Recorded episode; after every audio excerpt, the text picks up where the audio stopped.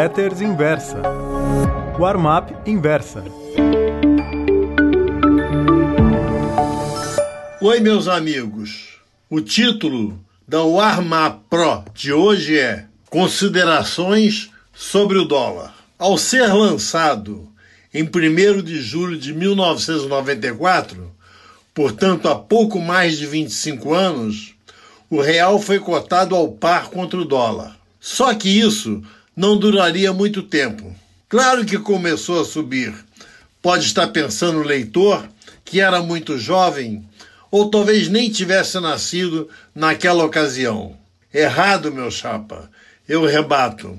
Nos três primeiros meses, o real se valorizou contra a moeda americana.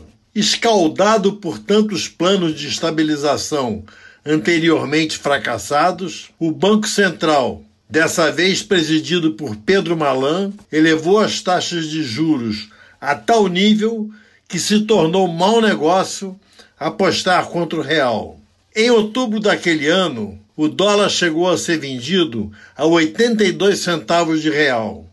Depois passou a subir, cruzou o nível do par e a cotação nominal vem subindo até hoje não linearmente, muito pelo contrário, houve grandes altas e grandes baixas. Se considerarmos a inflação brasileira, aquele 1 a 1 de 1 de julho de 1994, equivaleria hoje a R$ 6,08. Mas, obviamente, temos de deduzir a inflação americana no período. Então, o número, por pura coincidência, cai para os níveis atuais. Ou seja, descartando-se as demais conjunturas, taxas de juros, confiança no país, balança comercial, perspectivas de crescimento de recessão, o real a 4,20 está no preço justo. Examinemos cada um desses fundamentos. Taxa de juros.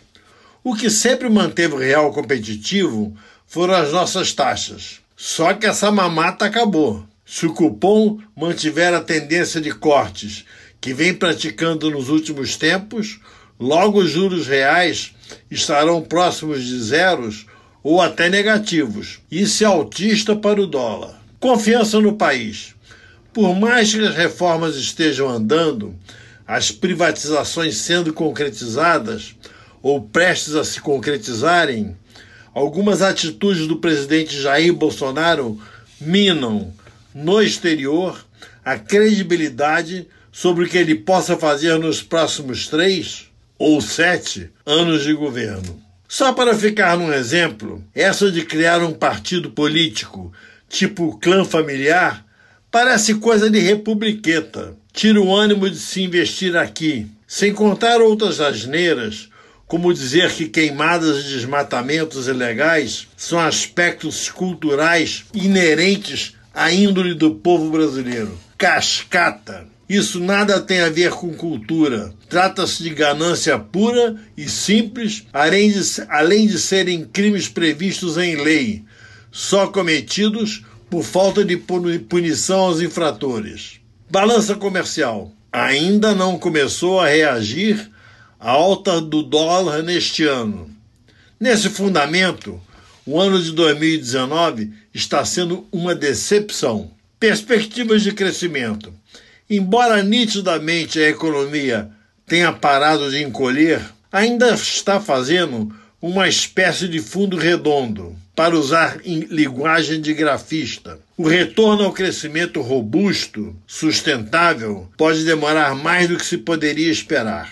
Muito obrigado.